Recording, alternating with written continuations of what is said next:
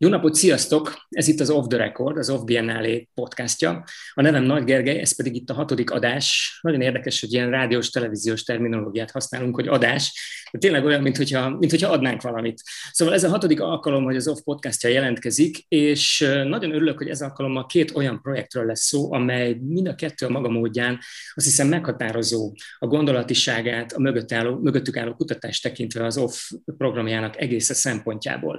Az egyik azért, Azért, mert pontosan ahhoz a szöveghez kapcsolódik József Attila Levegő című verséhez, amelynek címéből az Off Biennale is kölcsönözte az idei kiadásának címét, legalábbis a magyar címet, Levegőt felkiáltójel. Ez a Rend és Képzelet című projekt, amely a Blinken Osa Archívum és az OFF közös produkciója, és tulajdonképpen a 30-as évekről szól. A 30-as évek kultúrtörténetét kapjuk,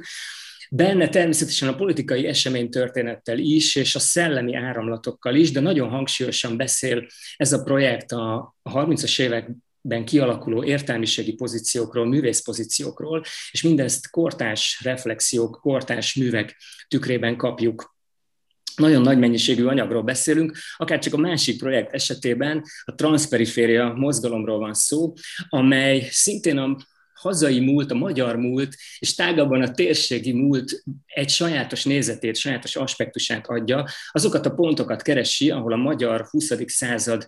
története összeér a globális dél történetével, tehát Latin Amerika történetével, Dél-Amerika, Ázsia, Afrika bizonyos területeinek történetével, mikrotörténetek összességét kapjuk, amelyből majd javítsatok ki, hogyha ha, ha tévednék, de tulajdonképpen um, a térségi történelem valamilyen más típusú nézete, nem a nyugat felőli olvasata, hanem a globális dél felőli, felőli olvasata áll össze. Hogy a két végpontot mondjam, magyar telepesek Argentinában a 20-as években, illetve kubai vendégmunkásnők a szocialista Magyarországon a 80-as években. Szóval erről a két projektről lesz szó, így lassan az off vége felé közelítve, két nagy falat. A rend és képzelet részéről itt van velünk Székely Kati kurátor. Szia! Hello! A transzperiféria, transzperiféria mozgalom részéről pedig itt van Szakács Eszter. Hello! Szia! Illetve Ginelli Zoltán. Szia! Remélem, hogy működik a, működik a hang is, nem csak az integetés. Um, um, és akkor, ha már a személyeknél tartunk, akkor azt is el kell mondani, hogy Eszter és Kati, ők az OFF egészét tekintve is fontos szereplők, mert hogy az OFF kurátori stábjának tagjai. És akkor hadd kezdjem innen, mert hogy amikor most itt ülünk és beszélgetünk, még körülbelül Kicsivel több mint egy hét van hátra az Obiennáli programjából, egy elég hányatott sorsú esemény sorozatról beszélünk, mert hogy tavalyról halasztódott idénre a járvány miatt, és idén hibrid formában valósult meg, és akkor kezdődött, jó néhány héttel ezelőtt, amikor még bőven benne voltunk a járványban, és még semmit nem volt szabad, és most így a vége felé lassan föloldódnak a korlátozások, és lassanként mindent szabad, de mégsem teljesen mindent, mert például gyülekezni nem lehet, úgyhogy bizonyos olyan projektek és programok, ahol nagyobb mennyiségű ember gyűlt volna össze, nagyon nehezen megvalósíthatók, ha egyáltalán. Eszter és Kati, ti, akik érintve voltatok kezdettől fogva ebben az egészben, most milyen érzéseitek vannak így, még, a, még sodrásban, de lassanként már a part felé sodródva? Pont tegnap beszélgettem erről egy másik kurátortársunkkal, Erős Nikolettel, hogy tulajdonképpen pont abban az időszakban sikerült végül is megnyitni az offot, amikor még annyira nem történt semmi, hogy hihetetlenül nagy érdeklődés, illetve hát ilyen vágyakozás, kulturális vágyakozás övezte az off megnyitását, és, és ennyiben mindenképpen szerencsés volt ez a, ez a választás, minden nehézség ellenére, tehát hogy, hogy a, a teljes agyba és a teljes őrület és bizonytalanságok ellenére, tehát az, hogy még épp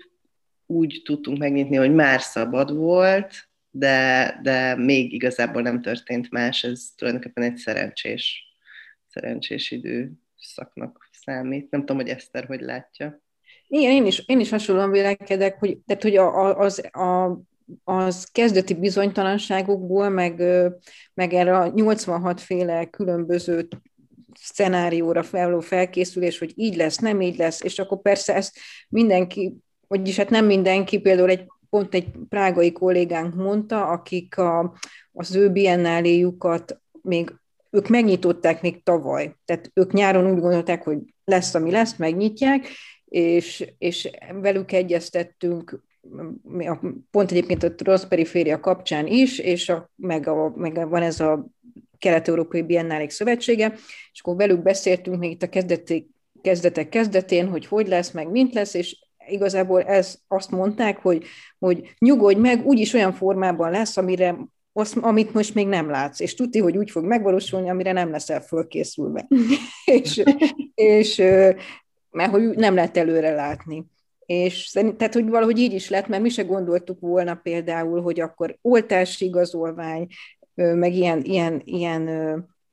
dolgok lesznek, de, de igen, szóval egyetértek Katival, hogy pont, pont ezt, a medi, vagy ezt a pontot megtalálni, hogy, hogy lehet is, de még azért nincs ez a kulturális dömping, ez, ez így nagyon szerencsés. Ha már a különböző szenáriókat hoztátok szóba, akkor azt mindenképpen el kell mondani mind a két projekttel kapcsolatban, hogy, hogy más-más felületeken találkozhatunk ezekkel a projektekkel, mert hogy a Transperiféria az egyrészt egy kiállítás a Fészek Művészklub terében, ami maga is egy, maga is egy időkapszula, és azt hiszem, hogy teljesen szerencsés választás volt a, a Transperifériát odavinni, de ugyanakkor egy websájton is kapunk rengeteg információt,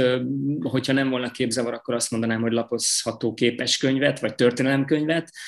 vagy egy kutatási naplót, és, és hasonló a helyzet ebből a szempontból a, a rendésképzelettel is, ott nincs fizikailag megtekinthető, bejárható kiállítás. Van viszont egy website, amely, amely egy nagyon alapos és nagyon nagy anyag,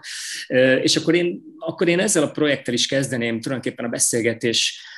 fő, fő áramát, vagy fő, fő részét mondjuk így, mert hogy, mert hogy én tényleg úgy olvastam és néztem a,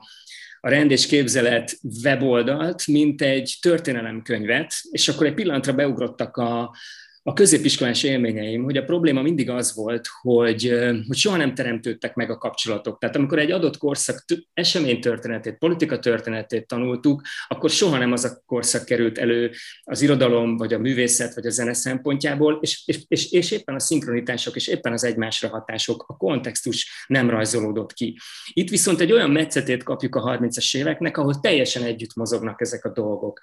A korszak szellemi áramlatai, a korszak politikai fejleményei, és történései, és az erre adott művészi, művészi reflexiók. És nagyon szépen mindez József Attila szövegéből indul ki. Um, miért a 30-as évek, miért most, és mi volt neked személyesen fontos ebben a korszakban? Hát ez, hogy miért a 30-as évek, tehát, hogy igen, valóban volt ez a uh, Off Biennale cím, ami miatt így eléggé egyértelművé vált ez a, az tulajdonképpen a Blinkenos archívumnak a kontribúciója az OFFOS, hogy akkor mi ennek a adott korszaknak a történeti vonatkozásait fogjuk bemutatni. Tehát, hogy ez, ez mondjuk úgy adódott, hogy, hogy 30-as évek. A, a, ami miatt ez az OS archívum számára különösen érdekes, hogy, hogy elég régóta foglalkozunk azzal, hogy az a fajta revizionista történetírás, ami manapság Magyarországon különösen jellemző, hogy azt hogyan lehet,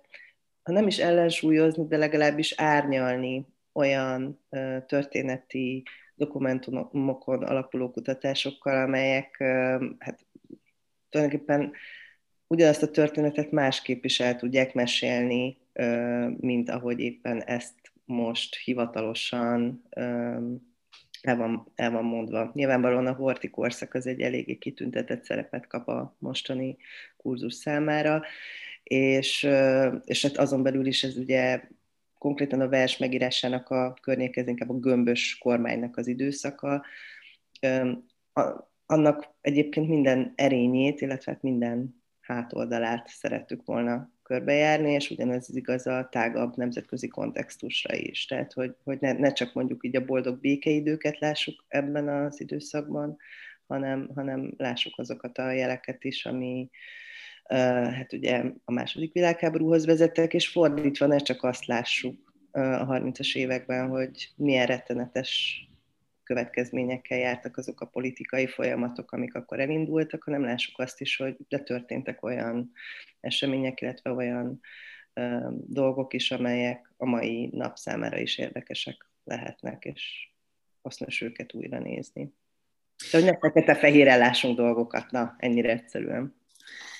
haladjunk párhuzamosan, mert hogy, mert hogy vannak párhuzamok tulajdonképpen a, a két projekt között, mert ugye a, a 20-as, 30-as évekkel a, a transzperiféria is foglalkozik egy sajátos nézőpontból. Mi, azt hiszem, hogy mind a két, mind a két projektre elmondhatjuk azt, hogy, hogy, hogy kutatói kiállítás, kutatói alapú projektről beszélünk, még hogyha a kiállítás, mint, mint formátum, az, az nem is a szó hagyományos értelmében értendő. Eszter, illetve Zoltán, a ti esetetekben ha azt mondjuk, hogy kutatói kiállítás, akkor ebből a két kifejezésből melyik a fontosabb? Mert hogy az az érzése a, nézőnek, és, és azt hiszem, hogy ez így is van, hogy amikor a, a fészeknek a terébe belép, akkor tulajdonképpen csak egy, csak egy metszetet kap valami nagyobb, valami nagyobb sztoriból, amit ti már korábban kezdtetek el, és még sokáig csinálni fogtok. Szóval a kiállítás, mint formátum, mit tud megmutatni mindabból, amivel ti foglalkoztok? Hát a, ugye itt, itt ez, egy, ez egy nagyon nehéz műfaj, ez, ez, ez, a, ez a kutatói kiállítás, vagy tanulmányi kiállítás, vagy, vagy ugye angolul ez a research exhibition, ugye hát Kati is a műfaj gyakorlója már többedik alkalommal, Szóval, hogy ez egy, tehát ez egy mindig nagyon kérdés, tehát ugye itt, itt több kérdést kell megugrani, az az, hogy mi az, ami egy ilyen óriási kutatásból, emé, tehát hogy befogadható a látogató számára, ez milyen formában van kiállítva, tehát hogy itt, tehát, hogy itt egy dokumentarista kiállításnak azért egy nagyon, egy, tehát egy vizuálisan jó formáját, formáját is meg kell, meg kell találni, és például mi ugye Katarina Seviccel dolgoztunk együtt a kiállítás dizájnon, ami tehát, tehát iszonyatosan szép, és szóval nagyon sok, sok melót tett bele ebbe a, a, a Katarina, hogy ez így néz ki, ö, ahogy. Ö, igen, szóval, tehát, hogy, hogy ez is, igen, tehát, hogy, hogy így nagyon nehéz ö, tehát belőni ezeket a, igen, ezeket az esú, esú, egyensúlyokat, meg, meg főleg az, hogy ugye a tér is, tehát, hogy igen, ahogy, tehát egy nagyon-nagyon sok anyag van, és akkor majd Zoltán tudja mondani, hogy egyébként mennyire óriási anyagból kellett egy egy körömnyit valahogy lereszelgetni. Szóval igen, tehát ezt, ezt neked nehéz meg, meghúzni ezeket a, a, a, a határokat, és mindenképpen ez egy ilyen kísérleti műfaj, és akkor ugye ezeken kívül még, ahogy a Kati is, ugye még jönnek a kortás művészeti munkák. Tehát, hogy még az egy másik réteg az egésznek, hogy mindezt, az egészet hogyan lehet, hogy hogyan áll össze, igen, meg hogy, hogy, hogy, hogy igen, tehát igen. Hogy hogyan össze? Igen. igen. Igen, bocs, hogyha átvettem a szót. A,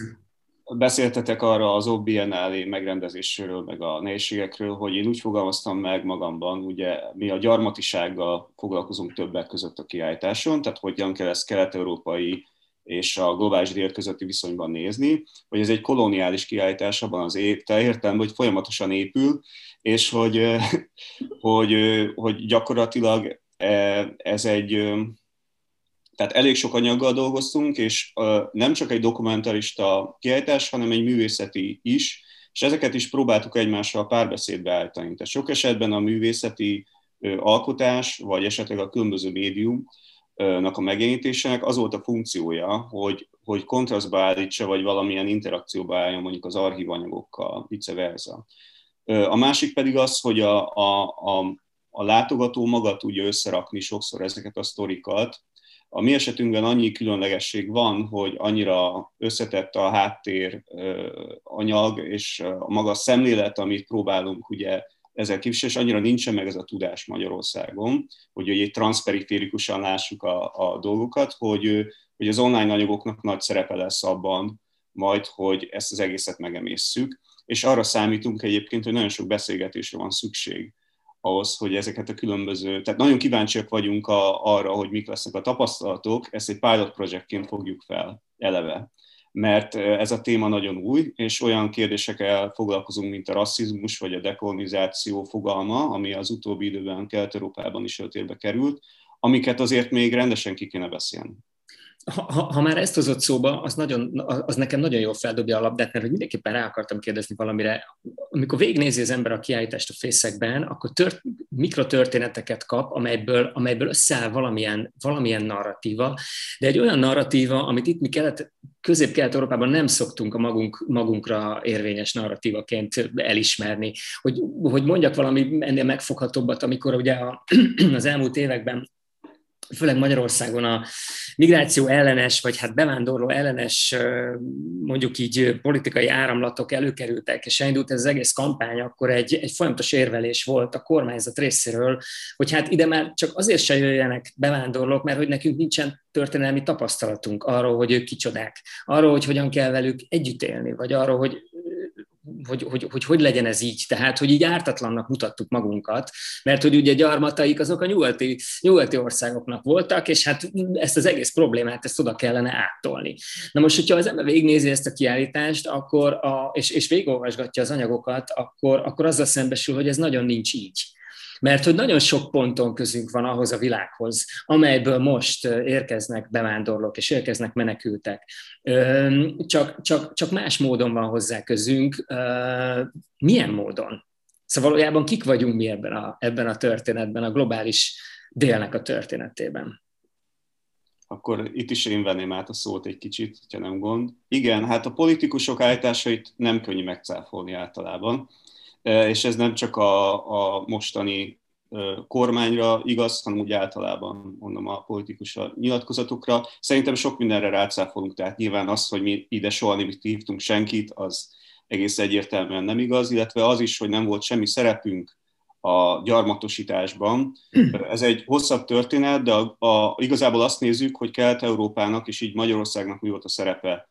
a helye a globális kolonializmusban, és valóban hát nem voltunk nagy gyarmattartó nemzet, de nagyon sokféleképpen kapcsolódtunk. Ugye a dél-amerikai magyar telepesek témája pont ezt próbálja behozni, illetve azt is, amit egyébként maga a kormány is csinál, és ez egy posztszocialista dolog, hogy diaszpórával egyre többet foglalkoznak. Nagyon sok repatriálás van, mi is kapcsolatban vagyunk, az anyagunkba is beépültek olyan embereknek a személyes hagyatékai, akik felveszik a magyar állampolgárságot. Tehát ez a globális dél felé való nézés, ez lehetőséget arra, ad arra, hogy a nemzeti történelmünket, és sokszor ilyen időkapszulaként felfogott történelmünket, hogy ugye mindig a saját nemzeti múltunkra egy ilyen zárt térbe gondolunk vissza, ezt valahogyan tágabb perspektívvel gondoljuk újra, mondjuk a dél-amerikai magyarság történetével együtt, vagy a tágabb koloniális magyarság történetével együtt. És az a igazából a fő célunk, hogy másfele kellene nézni, amikor a történetet, történelmünkről és a, a, általában a történelem folyásáról beszélünk, meg amit tanulunk a történelmi könyvekben, ez egy nagyon erősen nyugatról meghatározott nézőpont, és a saját pozíciónkat is a nyugatnak a felfogása, koncepciói, stb. keresztül próbáljuk értelmezni. Egyébként a mostani politikai vitákban, ami így a dekolonizációról, vagy az antirasszista mozgalmakról, Magyarországon is, akkor is ez érvényesül, és a jobb és baloldalon egyaránt ez fogalmazódik meg, hogy ez mennyire egy nyugatról dolog. Tehát a transzperiféria mozgalom éppen, hogy a perifériák közötti kapcsolatot próbálja nézni, és a Magyarország és a kelet-európai történelemre úgy tekint, mint egy ilyen félperiférikus pozíció. Tehát valahogy a, a, a globális központ a, is így a nyugat, és ugye a periféria ezek a gyarmatosított országok közötti pozíció, és arra is rámutat, hogy nekünk is van gyarmati történelmünk, csak a gyarmatiságra kell egy kicsit másképp nézni ebben a félperiférikus pozícióban. És ugye említetted még ezzel zárom, hogy, a, hogy ide nagyon sok ö, ö, hallgató is jött tanulni, illetve nagyon sokan, hát nem olyan sokan, de ugye jöttek egy időben dolgozni is, ennek különböző okai voltak, hogy miért volt szükség pedig munkásokra. Egyébként az utóbbi időben is egyre inkább a munkerőhiány miatt szükség van, tehát érdemes párhuzamokat vonni, hogy, hogy miért. Szóval, hogy, hogy a, a rassz fogalma is más lesz ebben a félperiférikus pozícióban, hogy mi fehérnek számítunk-e vagy sem, és hogy mennyire, vagy hogy hogyan, ez igazából ezekben az interakciókban is dől el, amiket mi vizsgálunk, és hogy ez sose volt ennyire egyértelmű Kelet-Európában. Maradjunk még egy icipicit a transzperifériánál, mert hogy Eszter azt gondolom, hogy, hogy valószínűleg te lehettél a felelős azért, hogy a, hogy a kortás művek hogyan kapcsolódnak mindehez a, mindehez a témához. Mondanál erről pár szót, hogy hogyan válogattad össze, mert, mert a kiállításban nagyon, nagyon szépen szervül a kettő, tehát a történeti anyag és a, és a kortás művek jobbára videóművek, tehát mint hogyha, mint hogyha, szóval nagyon szépen együtt mozog ez a kettő, csak azt akartam mondani. Nem, nem azt érzem, hogy egy kívülről belehozott szempont, kívülről bele, bele, belejövő kortás reflexiókról van szó. Na, hát ezt örömmel hallom. Ö, ö, igaz, hát igen, szóval ahogy, ahogy, ahogy Zoli is mondta, szóval így próbáltuk nagyon egybe, vagy egybe dolgozni, meg megfelelt, vagy párbeszédbe állítani az archívanyagokat és a kortás művészetet, kortes művészek munkáit, és ami szerintem, és akkor erre még kicsit visszakanyarodnék ehhez a, a tanulmány, vagy kutatás alapú kiállításhoz, ami szerintem egy kiállítás, amit nem tud egy szöveg, és amit viszont tud egy kiállítás, az például pont, pont ez a párbeszédbe való állítás, a, a, amit, ami szerintem egy ilyen ezt így jól példázza azt, ez, ezt a különböző perspektívából való nézést, az az, hogy például a, ugye a kiállításon a 20-as, 30-as évekről volt szó, ugye már beszéltünk róla, és az egyik ilyen, ami egyébként a, az osás kiállításnál is megjelenik, ez a, a tehát a negritud, meg, meg, a, meg a, tehát ahogy a Radnóti Miklós is kapcsolódott ehhez a gyarmatügyi kiállításhoz, meg az egész negritud mozgalomhoz, ami ugye egy magyar perspektívából mondja el ezt a történetet, és ennek a kiegészítésé, vagy nem is hogy kiegészítésére, hanem csak egy másik perspektívából való bemutatására hívtuk meg Mancsia Diavara, egy Maliból származó ö, filmes, egyébként professzor New Yorkban él jelenleg, ö, filmjét, aki, aki az ő afrikai szempontjából mondja el, hogy mi az, hogy negritud, és ugye ő is, tehát kinézetre nagyon hasonlóan ő is archív, archív anyagokkal dolgozik. Tehát egyrészt ugye visszamegyünk Szengóra, aki, aki a negritúdnak a meg, megalapítója, megálmodója volt, aki egy költő, majd Szenegálnak lett a, a, az elnöke. Tehát ebben a filmben, tehát ő is megteszi ezt a kvázi képzelt párbeszédet az archív 20-as, 30-as évek anyagai között és a jelen, ami az akkor 2015 volt, és ezt próbálja így összekapcsolni. Most ebben a filmben Kelet-Európa, mint olyan, nem jelenik meg. Viszont mi mégis fontosnak találtuk, hogy ezt a két nézőpontot mégis tegyük össze, hogy egy Radnóti Miklós és egy Mancsia Diavara is tudjon egymással egymáshoz kapcsolódni. És, és egyébként azt, hogy, hogy, hogy nagyon kevés olyan mű van, lét, úgy lét, tehát létezik a világban, ami Kelet-Európa és a globális dél viszonyával bármilyen módon foglalkozik, tehát hogy ebből nem, igen, azt szoktam mondani, nem, nem minden fánterem ö, ö, ilyen, úgyhogy ö, nem, tehát nem, tehát nem az volt, hogy akkor úristen, egy millió műből hogy fogunk berakni párat, szóval azért ez nem volt annyira könnyű, és még egyet, de, ö, egy művet még emelnék ki talán, de például mondjuk, ha, ha ezt megemlítettem, például Simon Kati ö, Berlinben élő magyar kurátor ajánlotta például Katrin Winkler munkáját, szóval így is így is gyarapodik a... a, a, a... Ugye, ugye, az a, ugye az a munka a, az NDK-ból a, visszatérő, na, Namíbiába visszatérő nők. Igen. Ez hihetetlenül érdekes videómunka. Igen, és még egy, és egyébként mindegy, az a baj, hogy mindig videómunkáról is körülbelül egy órát lehetne még ö, beszélgetni, és még ten egyet emelnék ki, ö, a, a, vagy hát nem tudom, ha még van időnk, akkor kettőt csak gyorsan megemlíteni.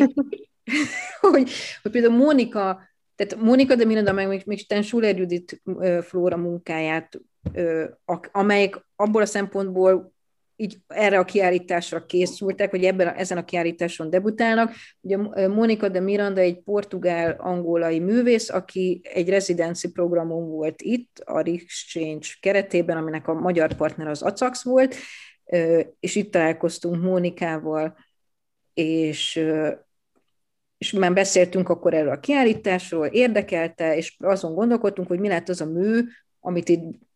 amit be tudna mutatni, és, és már létezett ez az anyag, amit leforgatott Angolából, de e, erre a kiállításra vágta össze. Úgyhogy ennek nagyon örülünk, és, és ez egy és ez egy nem, ez egy ilyen poetikus munka, tehát igazából ott, itt külön is vettük a fészekben, tehát ez, a, ez nem a, azt a dokumentarista vonalat követi, mint egyébként az összes többi kortás mű, és annak is nagyon örültünk, hogy, a, hogy Schuller Judith Flóra is végül is a már meglévő sorozatához egy újabb darabot tudott rakni, vele is sokat beszéltünk így, így közösen, és azt, és igen, tehát azt, azt hogy a, a beszélgetéseink kapcsán tudtunk, tehát hogy, hogy Judit is el tudott készülni egy, egy, egy újabb fejezettel ebben a sorozatában, ennek is nagyon örülünk. Tehát, hogy azért igen, tehát, hogy beszélgetés alapján is formálódtak ezek a művek. Nagyon, nagyon nehéz el, elhárítani azt, hogy a néző, mondjuk én, mint néző, ne a, ne a mai helyzet, a mai közérzet felől nézem ezeket az anyagokat és ezeket a, ezeket a kiállításokat, akár a fizikai, akár az online térben. A rendes képzeletnél nagyon erős ez a, ez a késztetés, hogy az ember állandóan a, má, a mából, mából figyelje a 30-as éveket. Ugye egyrészt benne élünk egy olyan hát rezsimben mondjuk így, amely, amely szándékosan és, és folyamatosan utalgat a 30-as évekre, ha más nem hozunk föl példának, akkor elég, hogyha a budai vár rekonstrukciójára gondolunk, amely valamilyen rekonstrukciónak a rekonstrukciója, és egy nem létező múltba vetíti vissza saját magát, de nagyon erősen a 30-as évek levegője járja át ezt az egész koncepciót vagy akár, vagy akár tényleg a, a retorika szintjén is nagyon sok minden előkerül abból a korszakból. Um, egy, fontosan egy olyan országot látok, amikor a, a ti 30-as évek kiállításatokat böngészem, amely, amely kétségbe esetten keresi az orientációt és hogy, hogy nagyon nem találja. És hogy ez az orientációvesztés, ez, ez mint hogyha egy ilyen leitmotív lenne a, a, a, a magyar történelemben, szóval, hogy hova is tartozunk, szóval kik is vagyunk, tehát hogy, hogy, hogy néhány pillanatra fölsejlik a lehetősége, ahogy az ember böngészi a 30-as évek anyag, anyagait a, a rendes képzelet nagy képeskönyvében, vagy történelemkönyvében, mondjuk így, fölsejlik a lehetőség, hogy, hogy talán ne az legyen a történet vége, ami végül is lett. Hogy, hogy, hogy, hogy, hogy ne a náci Németország melletti elköteleződés legyen a történet vége. Te, aki mondjuk ennyire belementél, Kati, ebbe a 30-as években most, mennyire, mennyire érezted ezt a gravitálást? Tehát, hogy minden afele gravitál, hogy, hogy világégés, és hogy mi abban hát a rossz oldalon égünk, hogy, hogyha lehet ezt, ezt mondani. Ugye történészek elég sokszor szokták kifejteni, hogy itt nem két világháború volt, hanem tulajdonképpen ez, az első kettő az tulajdonképpen egy és ugyanaz, csak volt közte egy kis fegyverszünet, tehát hogy, hogy mondjuk ilyen szempontból nem, nem nagyon lehet meglepőnek nevezni ezt a fordulatot, hogy a, a vesztes hatalmak, az első világháború vesztes hatalmai így a második világháborúi idején is összezártak. De ezt azért ne felejtsük el, és, és, és um, nyilván 2021-ben ezt egészen más átérezni, hogy, hogy az, hogy Magyarország ennyire orientációt vesztetnek, illetve ilyen kapkodónak tűnt mondjuk a 30-as években, tehát 10x évvel voltunk Trianon után, az, hogy a területi revízió kérdésére ők nagyon aktívan próbáltak megoldásokat találni, ez nem teljesen irreális elképzelés volt, lévén, hogy ez azért nem volt egy teljesen fair békeszerződés semmilyen értelemben. De az is igaz, hogy, hogy, hogy a politikával nagyon-nagyon sokat változott az orientáció, tehát mondjuk a 20-as években a Betlen kormány idején azért, azért sokkal inkább angol száz irányban tapogatóztak ugyanebben a, ugyanemiatt az ügy miatt. És, és maga Gömbös is először Mussolinivel kezdett el barátkozni, aki akkor még, tehát mondjuk 30, illetve Dolfusszal, a, a, a, a, osztrák kancellára, és e, ebben az időszakban még, tehát ez inkább így a 30-es évek második felére alakult ki, hogy, hogy Mussolini és Hitler is egymásra talált, tehát hogy ez kezdetben egyáltalán nem volt egy ilyen egyértelmű barátság a, a, a két nemzet között, úgyhogy, úgyhogy nem, nagyon, nagyon bonyolult nemzetközi szer, szerződések is határozták meg ennek az időszaknak a, a nemzetközi politikáját, tehát hogy ezek azért nem volt teljesen egyértelműen lejátszott történetek. De hát azt gondolom, hogy, hogy igen, tehát hogy, hogy, hogy nem, nem nagyon lehetett azt hiszem a Magyarország geopolitikai helyzetéből adódóan sem így ezt másképp lejátszani, mint ahogy lejátszódott. Sajnos. Vagy nem tudom, nem tudom, hogy... Én történész azért nem vagyok, tehát valószínűleg Minkandes kollégám sokkal értelmesebben mondta volna mindezt el. Egyrészt nem vagyunk történészek, másrészt mi lett volna, ha az tényleg egy történelmietlen kérdés, azt hiszem a részemről, de hogy, hogy valami, van még itt néhány dolog, ami borzasztó fontos a rendésképzelettel kapcsolatban, ami, ami, ami olvasva az anyagokat folyamatosan töprengtem, ez az értelmiség és a művész pozíciók alakulása. Szóval ebben a térségben élve megszoktuk azt, hogy hogy valahogy a, hogy a politikához képest alakulnak ki ezek a pozíciók. A politika valahogy az a, az a választóvonal, az a, az a törésvonal, ami, ami elrendezi a, a művészeket, a gondolkodókat bizonyos, bizonyos áramlatok mentén, és, és, és ami akár kibékíthetetlen ellentéteket ne, generációkon át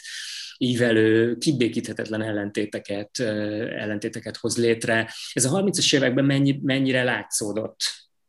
Mert vissza, visszanézve egyformán olvassunk különböző szerzőket, vagy egyformán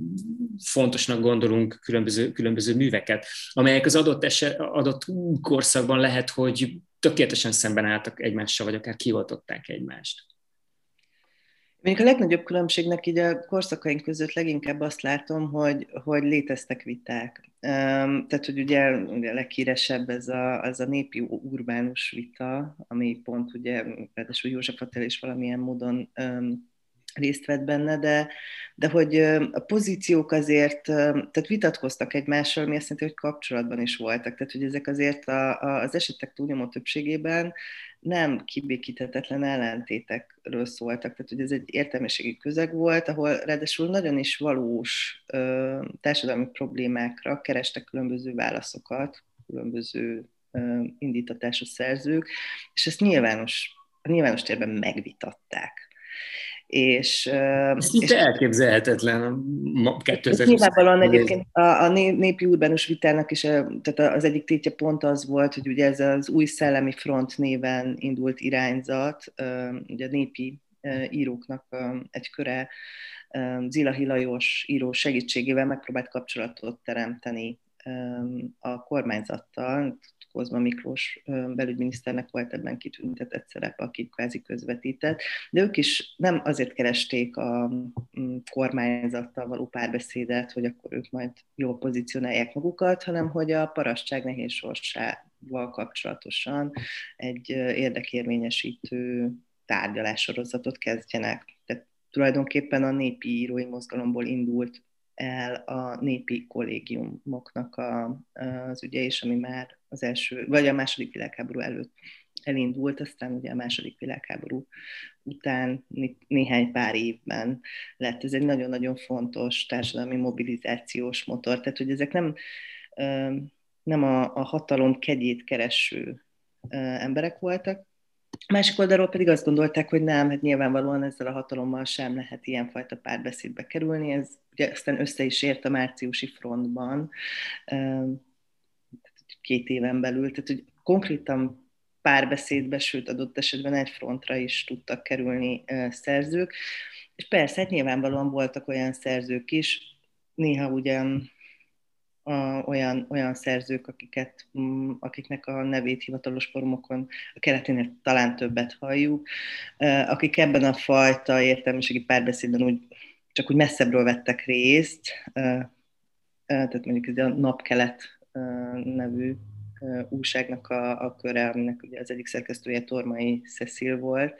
de, de mondjuk azért a, a korszak egészére mégiscsak az a jellemző, hogy, hogy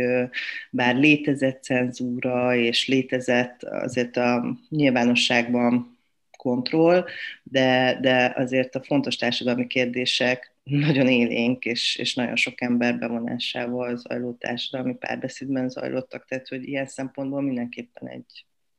példamutató módon egymással párbeszédben álló feleknek a ö, vitái, vitái voltak, úgyhogy, úgyhogy ez, ez, ez lehetne folytatni most is. Pedig, pedig nem volt sokkal szabadabb világ, mint, mint ez. Sőt, ugye a hibrid rezsim fogalma, a korlátozott parlamentarizmus fogalma, az, az, az előjön, a, előjön a 30-as évekkel kapcsolatban is. Nem akarnék ilyen típusú erőltetett párhuzamokat teremteni, de hogy, hogy, hogy, hogy, hogy a szabadság kérdésén is a, az ember elgondolkodik a, amikor ezeket az anyagokat nézi. Hadd hozzam még szóba veled gyorsan a, a József Attila szöveget, ugye a Levegő című verset, és, és, József Attilának más szövegeit is, amelyek előfordulnak a, a kiállítás anyagai között. Kevés olyan szerző volt, akit, akit jobban szét, szétszettek és szétidéztek volna a, a magyar közelmúlt bizonyos évtizedeiben, gondolok itt az államszocializmus évtizedeire, és pont a Levegő című vers is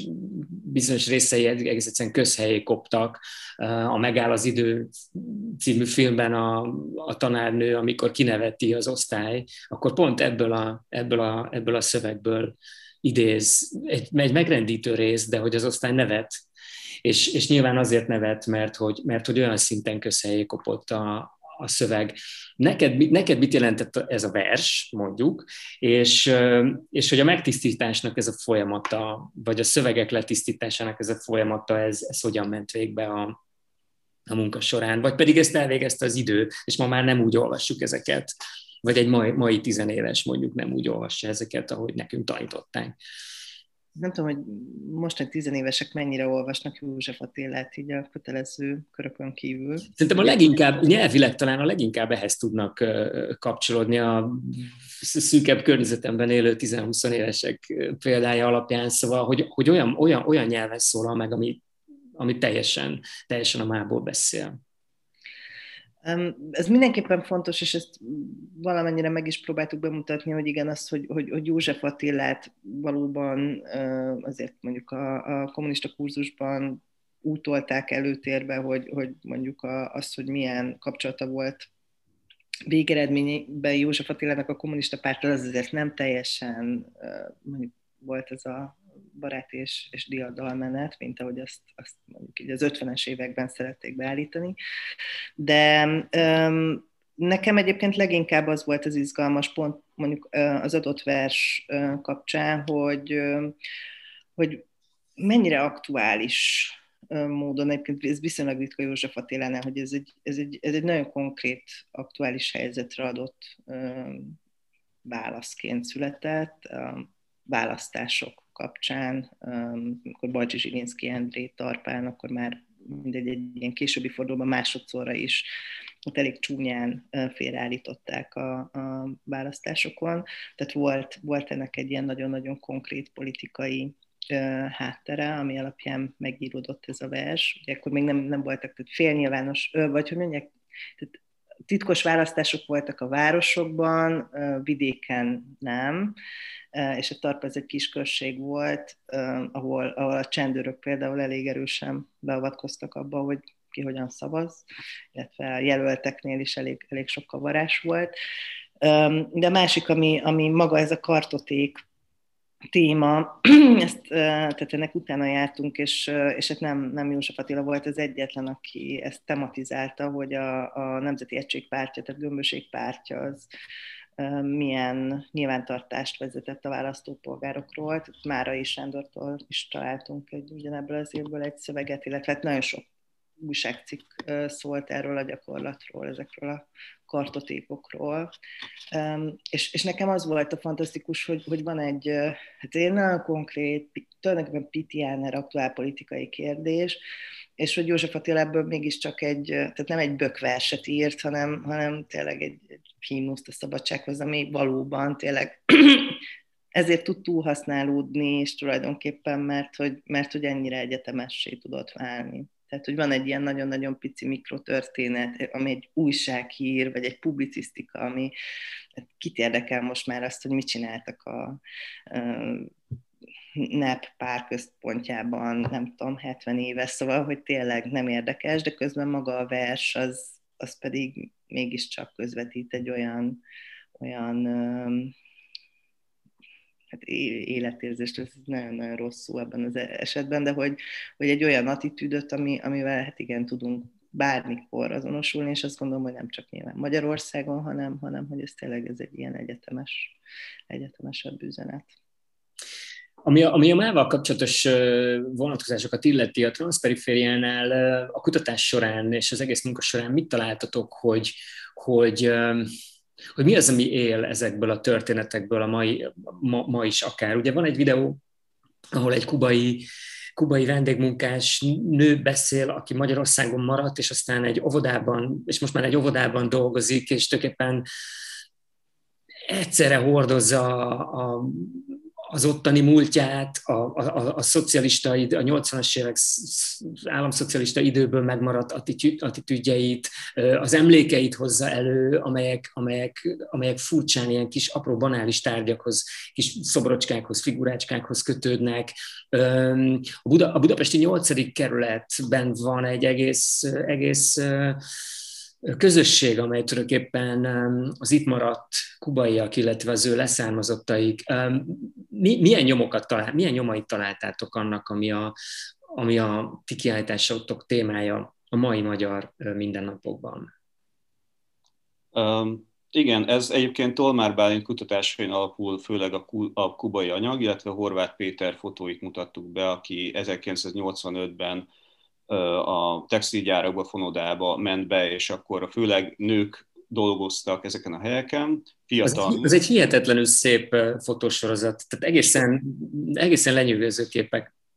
Igen, nagyon szépek, és több fotó elérhető a honlapunkon is, tehát a térben csak keveset tudtunk kiállítani. Nagyon sok mindenről lehet beszélni, ugyanakkor azt is próbáltuk elkerülni, hogy ezek ilyen az exotizált képe a kubajaknak, azt valahogyan a többi anyaggal ellensúlyozzuk, mert hogyha a, ezeket a figurákat kiállítjuk, akkor gyakran egy ilyen koloniális kiállítás hangulata lesz az egésznek, és erre, ezt is tematizáljuk, hogy hogyan voltak úgymond szexualizálva a kubaiak, illetve voltak konfliktusok is, ami elvezetett a 80-as évek végén a skinhead szubkultúrának a kialakulásához, illetve az állami kontroll a, a, ezek ilyen munkaerőcsere programok keretében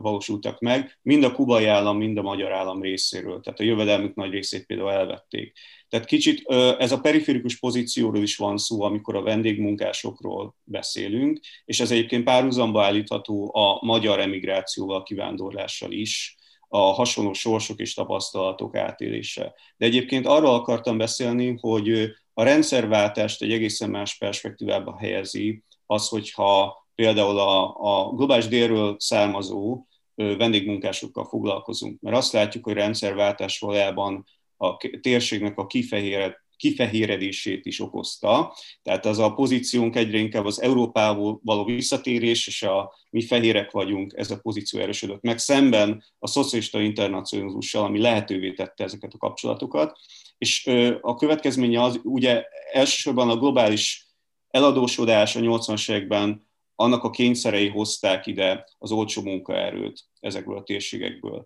Ugyanakkor ezeket az embereket hazaküldik a rendszerváltás után egész Kelet-Európában. Viszont mások, vagy egyesek próbálnak itt maradni, és a, kubai azért egy jó, a kubaiak azért jó példa, mert elég sokan itthon maradtak. Tehát mi egy interjút csináltunk, de valójában többet terveztünk, de csak a pandémia nem tette lehetővé, tehát ezt is szeretnénk például folytatni. De a rendszerváltást más perspektívába helyezi, és szerintem ez egy fontos tanulság, hogy amit próbáltunk alkalmazni, ez az úgynevezett stratégiai nacionalizmus, tehát hogy úgy közelítjük meg a nemzeti történelmünk kánonjait, az egyes ilyen momentumokat, ilyen sorsfordító pillanatokat, mint például a Trianon, vagy 1956-os forradalom, vagy maga a rendszerváltás, hogy mi lenne, hogyha ezt a délről néznénk, és a délel való interakcióban, illetve abszolút nem ebben a nemzeti kánonon belül, de amikről most beszélgettünk, és Kati is beszélt, a népiekkel mi elég aktívan foglalkozunk, az, hogy a népi mozgalom erősen kapcsolódott a kolonializmus kérdéséhez, maga az alföldi táj is egy koloniális képződmény volt, ahogyan ez így konstruálódott, erről sokat lehet beszélni, Az, hogy aztán a népi falukutató mozgalom Dél-Amerikába került a két világháború között, például Kordás Ferencen keresztül, aki ezt a falukutatást, ugye Veres Péter és egyéb alakok inspiráción keresztül viszi délre, hogy megszervezzék a dél-amerikai magyar kolóniát, ebben a népi mozgalomnak nagy szerepe volt többek között, de a jezsuitáknak és ifjabb Horti Miklós odahelyezett nagykövetnek is, illetve a, a második világháború után is, amikor Nagy Ferenc, aki ugye elmenekül, mint volt magyar miniszterelnök Amerikába, és így tesz Kovács Imre is, aki szintén falukutató, nagy szerepük lesz abban, hogy a Nemzetközi Parasztunióban próbálják a, a afroázsiai dekolonizációhoz kapcsolódva ezt a magyar népi gondolatot bevinni, és hogyan globalizálni. A második világháború ahhoz is vezetett, hogy globalizálódik a népi mozgalom az afroázsiai térségen keresztül, illetve Latin Amerikán keresztül is, mert Kovács Imre egy kutató intézetet is alapít amerikai segítséggel Dél-Amerikában, ami a dél-amerikai agrárreformról szól. És végül 56 kapcsán is mert 56-ban olyanok, mint Gönc Árpád, aki szintén a népi mozgalomhoz kapcsolódott, ugye később magyar államfő lesz, Bibó Istvánnal együtt, és akinek nagy támogatója Erdei Ferenc, ugye azon munkálkodtak, hogy Indiát szerezik meg szövetségesnek, hogy mint egy mediáljon Szovjetunióval szemben. És akkor is volt egy lehetőség arra, hogy újraélesszék ezt a népi mozgalomnak a, a, a gondolatiságát és ezt az egész mozgalmat. Szóval több ponton kapcsolódik ez is, illetve még, a, a, még egy utolsó példa, hogy a, a, a kommunista oldalon is, ugye Bognár József, aki szintén a, a népiekhez kapcsolódik, ugye a kisgazdapárthoz, és ő kompromittálódik a rendszerben, tehát ő, politikai pozíciót foglal el második háború után, de a rendszerben a, a 56-os forradalom után viszont szakértői pozíciót foglal el, és ő lesz az, aki a gánai első 7 éves terv összerakásában szerepet vállal. És abban is nagy szerepe lesz az agrárreform gondolatainak, amit még a két világháború között kezdenek el kigondolni. Tehát különböző helyeken jelenik meg ez a dolog, és érdemes lenne délről nézni nem csak Trianont,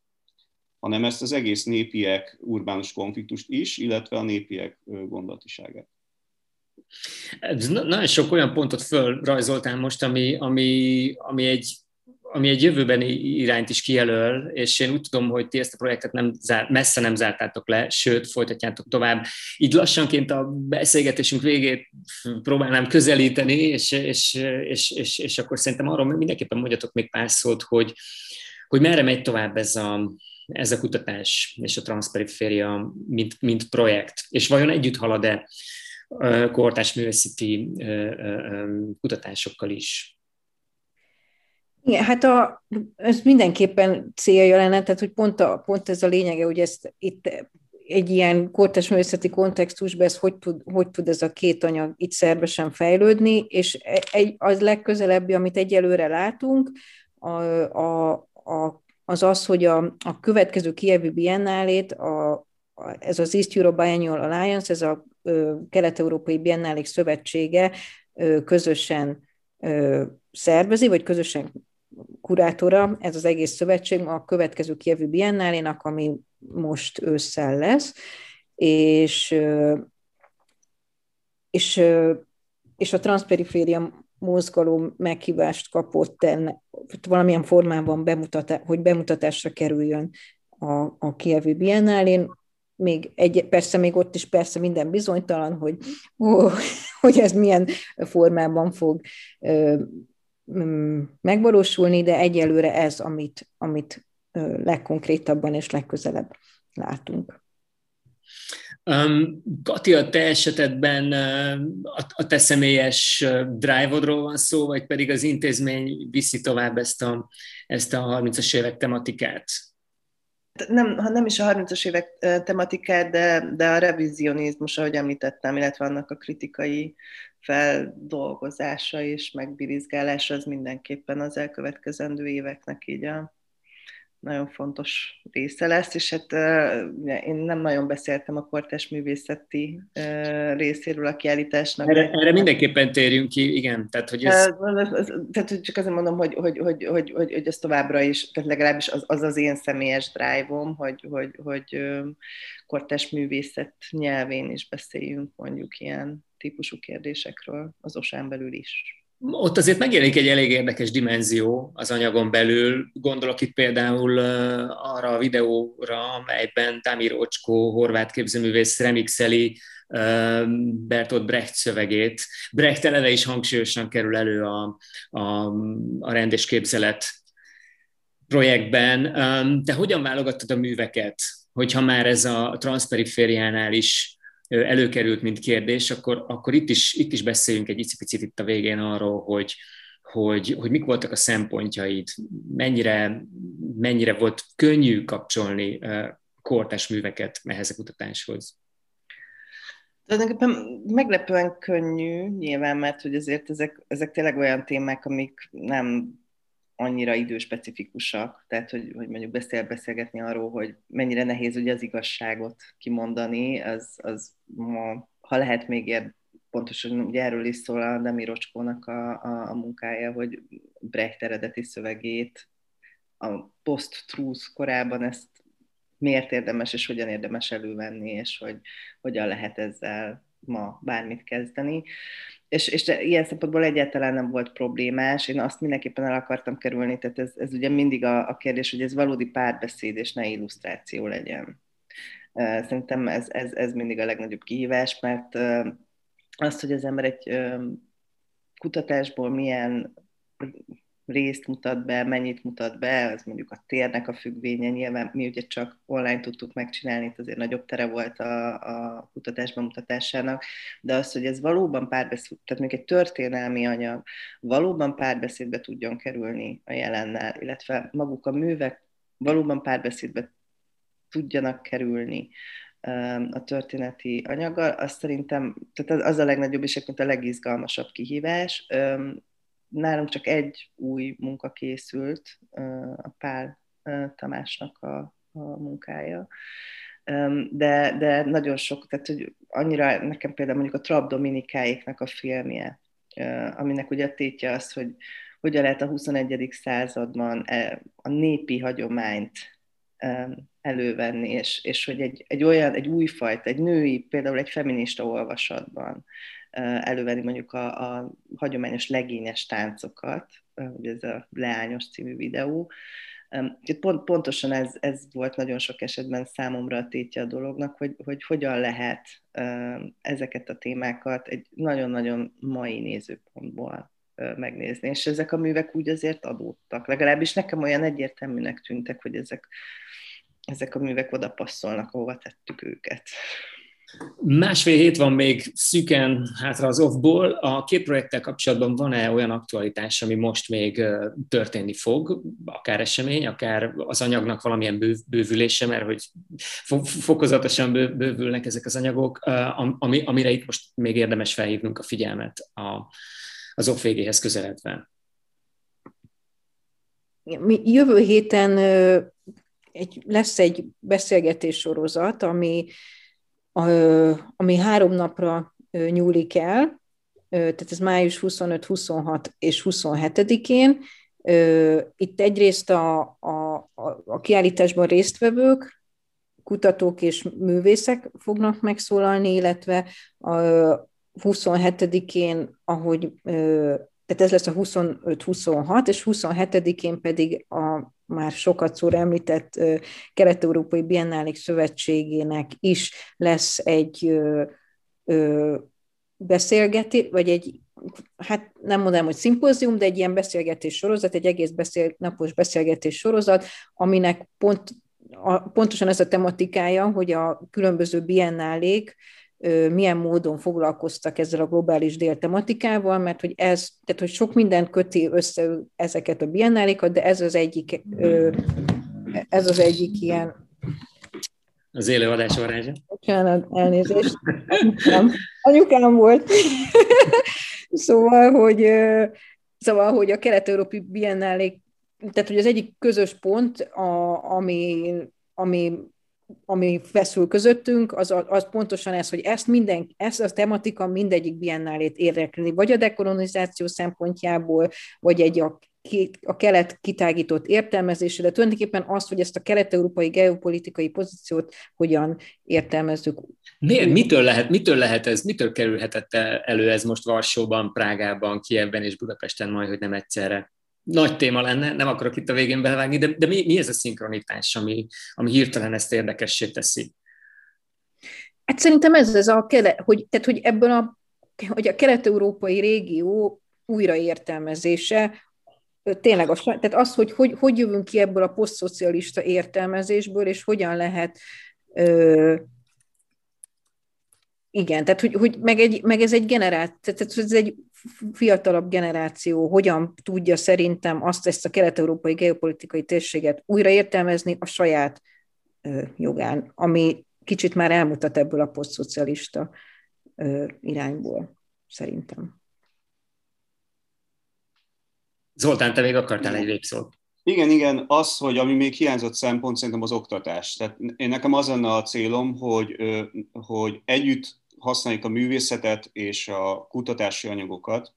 az akadémiai tudományos dolgokat, egy, tehát mindennek, mindegyiknek az előnyét kihasználva arra, hogy az oktatásunkat megváltoztassuk, és ezt a fajta eurocentrikus látásmódot próbáljuk meg megkérdőjelezni, pontosan úgy, hogy a magyar történelmnek a, a kanonizált anyagát, ahogyan azt a középiskolában, az a általános iskolában tanuljuk, azt, azt kicsit másképp meg tudjuk közelíteni. És a másik szempont, amit az Eszter is említett, hogy nem csak az archívumok kapcsán és az emlékezet kapcsán próbáljunk meg közösséget vállalni a globális délnek a szereplőivel,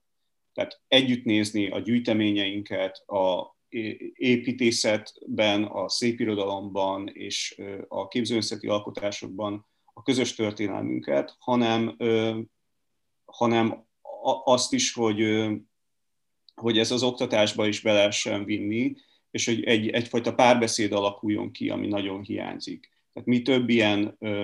projektet viszünk a, tovább, tehát az csak a dél-amerikai gyűjtemények, amik, amiket például a fotókat és mindenféle anyagot, amit összegyűjtöttünk, ott igazából magángyűjteményekről is szó van, emberi sorsokról van szó, és jó lenne ezeket közösen megvitatni.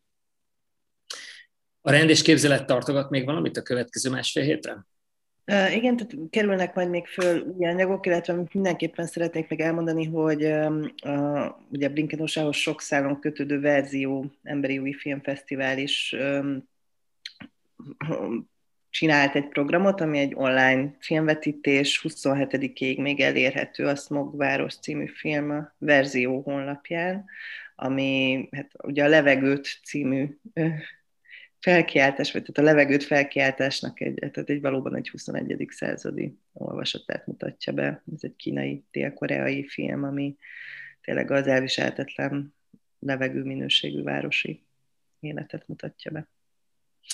Oké, okay, én nagyon köszönöm nektek a, az elmúlt egy órát, és, és mindenkit csak arra tudok biztatni, hogy, a, hogy az OFF különböző felületein tájékozódjon még a sok és szertágazó programról, és azokról a programokról is, amelyeket itt és most a transzperiféria, illetve a rendésképzelet kapcsán szóba hoztunk.